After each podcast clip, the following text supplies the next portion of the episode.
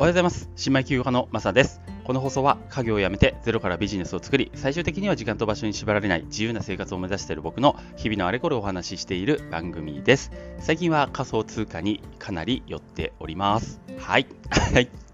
え、っと、5月の9日月曜日ですね。皆さんいかがお過ごしでしょうか、えー、ゴールデンウィーク明けですね。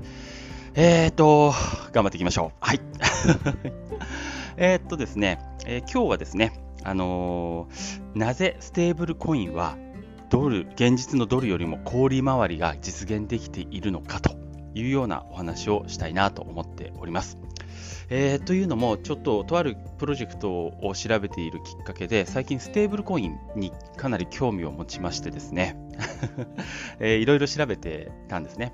で、えー、っと、その中で、あの、ステーブルコインって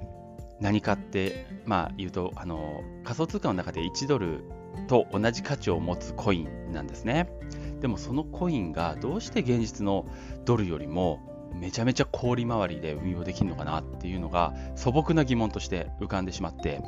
でそれでいろいろ調べてみました。それの今日はアウトプットをしたいなと思っております。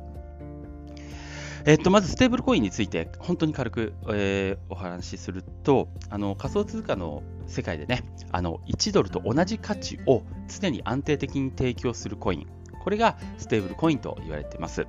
えー、現実世界の1ドルと同じ価値を、まあ、提供してますね。なので今1ドル130円ぐらいでしょ。だから仮想通貨の世界の中でも、えー、大体ね、大体だよ 1ドあの1ステーブルコインは130円ぐらいの価値を持ってます。代表的なところだと、えー、USDT とか USDC とか、えー、そういったコインがありますね。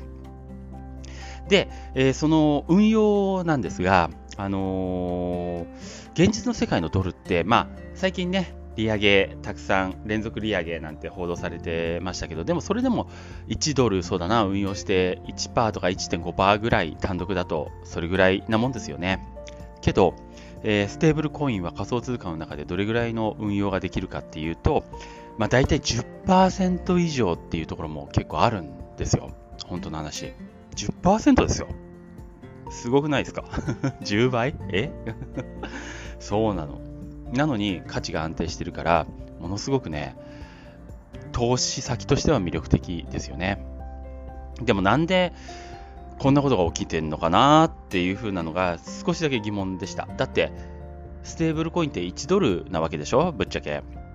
なんで仮想通貨の中だけだと1ドルが10%以上の運用ができちゃうわけっていうのがなんとなくね、もやっとわかんなかったんですね。その理由っていうのがあります。えー、まあ、結論からズバリ言うと、それはえー、なぜステーブルコインがドルより氷回りが実現できているかっていうと、えー、結論としてはね、常に需要が上回ってるから、常に需要があのあるからということになりますね。はい。あのー、ステ仮想通貨の中でね、あのステーブルコインっていうのはあの需要が切れることはほぼないんですよ。もう常に常にみんなが欲しがっているそれがステーブルコインなんですね。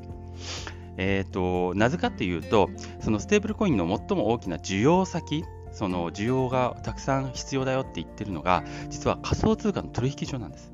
これは流動性を確保するためですね。あの通貨同士がやり取りをスムーズにするために、常にそのステーブルと呼ばれているコインを必要としています。これは何でかっていうと、あの現実の世界よりも仮想通貨の世界っていうのは、えー、一つ一つのコインの、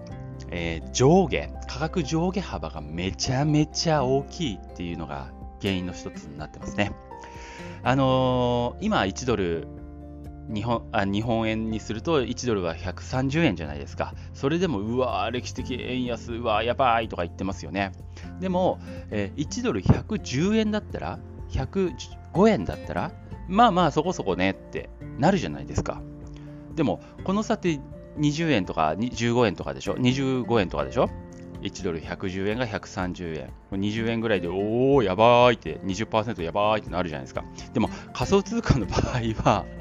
ビットコイン、最近のビットコインなんかいい例なんですけど、えー、1ビットコイン700万円で売られたものが、今、1ビットコイン300えー、いくら ?450 万円ぐらいなんですよ。もう、半端、桁が違うよね。10円、20円の世界じゃないです。そんビットコインである程度安定してるって言われてるんですよ。あの仮想通貨の中では。それでも、そんなに上下幅があるわけで。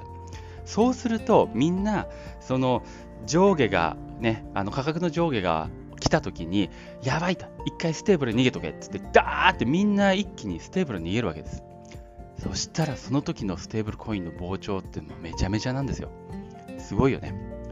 ということで、常に常にステーブルコインっていうのは需要、供給よりも需要が膨れ上がってます。そしてその要因のもう一つは、あの仮想通貨投資をする人が増えてきてるっていうのも、えー、全体的にはありますね。なので、今現状、え、ステーブルコインっていうのはめちゃめちゃにあの需要が大きく大きく供給を上回っているというような状況が続いているということです。で、ここで一つ疑問に僕は思ったんですね。あの、いやいや、ステーブルコインそんなに需要があるんだったらね、ステーブルコイン自体の値段が上がるはずだと。そうですよね。だって、1ドル、1ステーブルコインが1ドルだったら、いや、俺、1.2ドル出すよみたいな人が出てきそうじゃないですか。そしたら、あ、1.2ドル、オーケーオーケー、お前にあげるよってなって、いやいや、じゃあ俺は1.3ドルみたいな感じで、あの値段が、供給が少なくて需要が大きいと値段が上がるっていうのが市場メカニズムのはずなんで、あのそういうことになんでならないのかというようなのを、えー、実は疑問に思ってました。でもここにもからくりがあるというか、これは理由があって、実はね、ステーブルコインめちゃめちゃ発行されてます。需要が膨らむたびにステーブルコインっていうのは発行されるんですよ、新規に。まああの現実世界でもね、中央銀行がほら紙幣吸ったりするじゃないですか、不況になったら、あの市場にお金をたくさん流通させようと思って。それと一緒のことがステあの仮想通貨の中でも行われてて、ステーブルコインっていうのの発行数っていうのは、どんどんどんどん、えー、増えてるわけです。それによって1ドル、えー、1ステーブルコイン1ドルが保たれてるというような状況ですね。ただ、ここでね、あの現実世界のその紙幣発行と仮想通貨世界の紙幣発行の違いがあるわけ。それが何かっていうと、あのにあの現実世界ではね、FRB みたいな中央銀行が金利をコントロールするんですよ。金利を例えば、えゼロ金利にしますとか、今日本の黒田さんやってるよね。とか、え金利を上げますとか、こういうことがね、日本の中央銀行ができるわけなんです。それによって、あのー、さらに通貨のその価値だったり、供給量をコントロールすることができるんですけど、あのステーブルコイン、あのその仮想通貨のステーブルコインではね、中央銀行のような金利のコントロールは行わないんです。行わないの。その代わり、えー、何をやるかというと、交換レート、あの交換するこのレートをコントロールするんです。それのみなんです。なので、欲しい人が多ければ多いほど金利が上がってしまうんですね。ということなの。これが、えーえー、現実のドルは、あ現実のドル、そうだね、現実の通貨ドルは、えー、金利がコントロールされているので、まあ、1%とかそれぐらいの数字で推移しているのに対して、ステーブルコイン、仮想通貨の世界では金利がどんどん上がって10%ぐらいで運用できるというような、これが仕組みになっています。で、さらにステーブルコインに関しては、あの DeFi とかでね、その流動性を担保するために、あのステーブルコインが使われることが多いです、DeFi。今、この DeFi 需要がね、ものすごく、えー、取引所の需要、まあまあ兼、務してる部分もあるんですけど、めちゃめちゃ増えてるんですよ、DeFi 需要。えー、っと、これは、えー、あるアメリカメディアのね、えー、どこだっけな、ザ・ブロックっていうアメリカのウェブメディアがあるんですけど、それが去年の12月末に、えー、調査した結果によると、ステーブルコインのこの発行量っていうのが1年で実は388%増加したんですって。4倍増えてる。すごい。その需要の多くが DeFi 需要だったということなんですね。で、えーと、DeFi にね、えー、流動あの流動性として、えー、担保されたもの、その、D、ステーブルコイン、DeFi に預けられたステーブルコインっていうのはね、あのどうなるかっていうと、流動性を確保しなきゃいけないから、各 DeFi 上のプラットフォームにね、ロックされるんですよ。つまり市場に出回らないの。その DeFi が確保しちゃうわけ。なので、発行しても発行しても、すぐにね、あの新しい DeFi のプロジェクトにどんどんどんどん吸い込まれていくんですよ。ステーブルコインたちが。だからどんどんどんどんステーブルコインを発行しなきゃ追いつかないと需要が常に常に足りないというような状況が生まれていますこの流れっていうのはまだ今年に入っても続いていて、まあ、あの今新しいチェーン新しいプロジェクト新しいもちろん DeFi も新しい取引所すらどんどんどんどんできている状況にありますよね。あとは新規参入の方々、どんどんどんどん増えているという状況にあるので、この流れっていうのはね、やっぱり続いていくというような形になりますね。えー、なので、えー、このステーブルコインの運用に関しては、えー、今後もね、仮想通貨の世界では、えかなり小売回りが実現できていくんじゃないかなと思っています。ある一定程度参入が収まって、ある一定程度、そうだね、新規のプロジェクトっていうのが、えー、淘汰されてって、えー、大きいところが生き残るようになってくれば、ちょっとステーブルコインっていうのはね、現実の世界にあの何近づいて、